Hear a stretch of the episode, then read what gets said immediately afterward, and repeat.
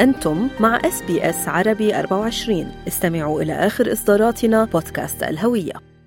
من تركيا نتحدث الآن مباشرة مع الكاتب الصحفي الأستاذ أحمد كامل. أستاذ أحمد صباح الخير والحمد لله على السلامة أولا. لحضرتك. الله يسلمكم. بنحب نعرف من حضرتك يعني آخر الأخبار وأيضا كيف كان وقع هذا الزلزال عليكم في تركيا وأيضا أخبار الأهل بسوريا والدول المجاورة. الزلزال حصل حوالي الساعة أربعة ونص ليلا بتوقيت تركيا وسوريا. مركز الزلزال هو في جنوب تركيا ولكن قريب جدا من الحدود السورية. وبسبب الدمار الهائل الحاصل في سوريا نتيجة القصف الهمجي للنظام السوري وروسيا وإيران الخسائر في سوريا أكبر من تركيا والأضرار في سوريا أكبر من تركيا. في مدينة حلب وهي أكبر مدينة في سوريا سكانيا هي أكبر حتى من دمشق في خسائر كبيرة والمصيبة أنه تزامن الزلزال في نفس المكان مع منخفض جوي شديد وعاصفة ثلجية. والناس مرتبكة جدا كيف تتصرف مع العاصفة الثلجية.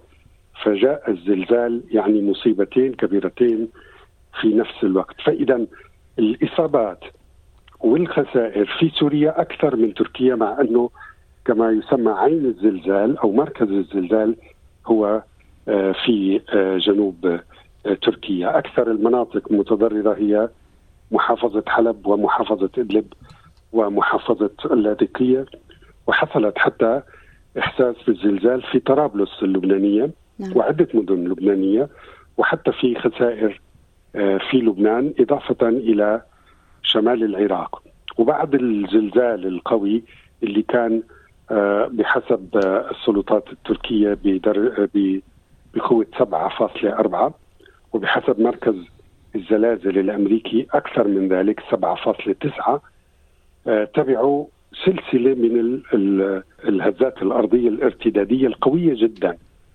كل واحدة منها تتجاوز ست درجات على مقياس ريختر. وبالتالي في ناس الآن في الثلج في الشوارع منذ ثلاث ساعات والآن قبل أن تتصلي بي بدقيقة في ناس يسألوني هل نعود لبيوتنا أم نبقى؟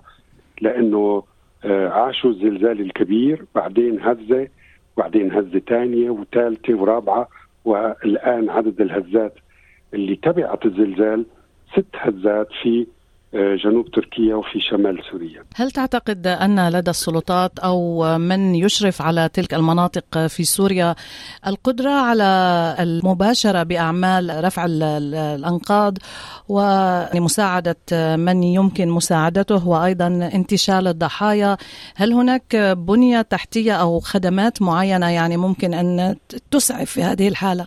بالنسبة للمناطق المحررة اللي خارج سلطة النظام وروسيا وإيران في ما يسمى بالدفاع المدني أو الخوذ البيضاء الشهيرة اللي كانت مرشحة لجائزة نوبل للسلام.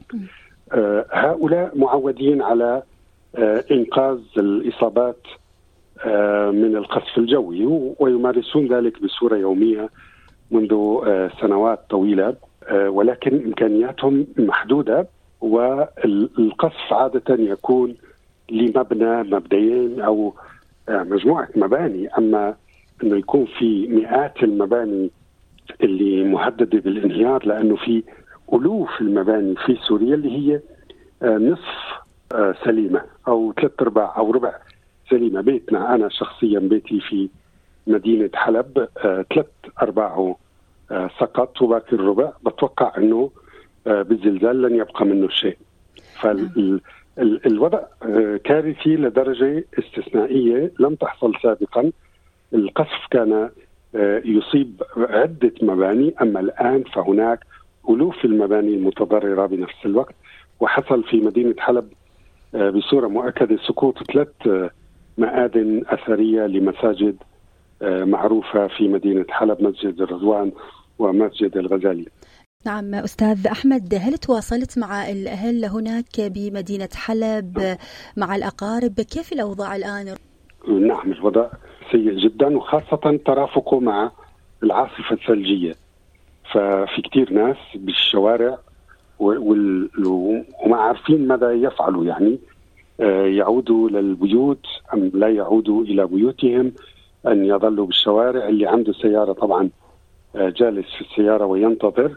والإنقاذ أعتقد بأنه آه، في حاجة لمساعدة دولية لأنه حجم الضرر أكبر من أنه تقوم به سلطات محلية خاصة في سوريا. يعني تركيا رفعت درجة الخطر إلى الدرجة الرابعة وهي الكارثة التي آه، تطلب مساعدة دولية، إذا تركيا تطلب مساعدة دولية آه، فكيف يكون الوضع نعم. في سوريا؟ يعني بالتأكيد هو آه، كارثي للغايه. الآن ربما يعني الوقت مبكر جدا ولكن هل كان هناك أي إعلان من أي دولة خارجية للمساعدة في عمليات الإنقاذ؟ ابدا لم يسجل حتى الآن أي تعليق من أي دولة آه، لأنه الوقت متأخر وفي يوم أحد حتى آه، بالنسبة لي آه، أمريكا نحن في مساء يوم الأحد فحتى الآن لا يوجد أي أي تعليق ولا أي نعم. تصريح دولي في هذا الشأن. نعم. الأستاذ أحمد كامل الكاتب الصحفي شكرا جزيلا لك على هذا اللقاء. وأيضا تمنياتنا لكم بالسلامة تمنياتنا للأهل جميعا يعني إن كان بسوريا لبنان غزة حتى يعني أهل غزة شعروا بهذه الهزة. الأردن مصر إذا كارثة كبيرة. عسى وعل أن تكون الخسائر البشرية نسبيا قليلة. لكن نحن نشكر لك وقتك اليوم وإلى اللقاء. الخسائر سوف تكون بالمئات وربما بالألاف. هذا نعم. شيء طبعا مؤسف جدا ونحزن له أكيد. أستاذ أحمد شكرا جزيلا لوقتك اليوم. شكرا. هل تريدون الاستماع إلى المزيد من هذه القصص؟ استمعوا من خلال Apple Podcast Google Podcast Spotify أو من أينما تحصلون على البودكاست.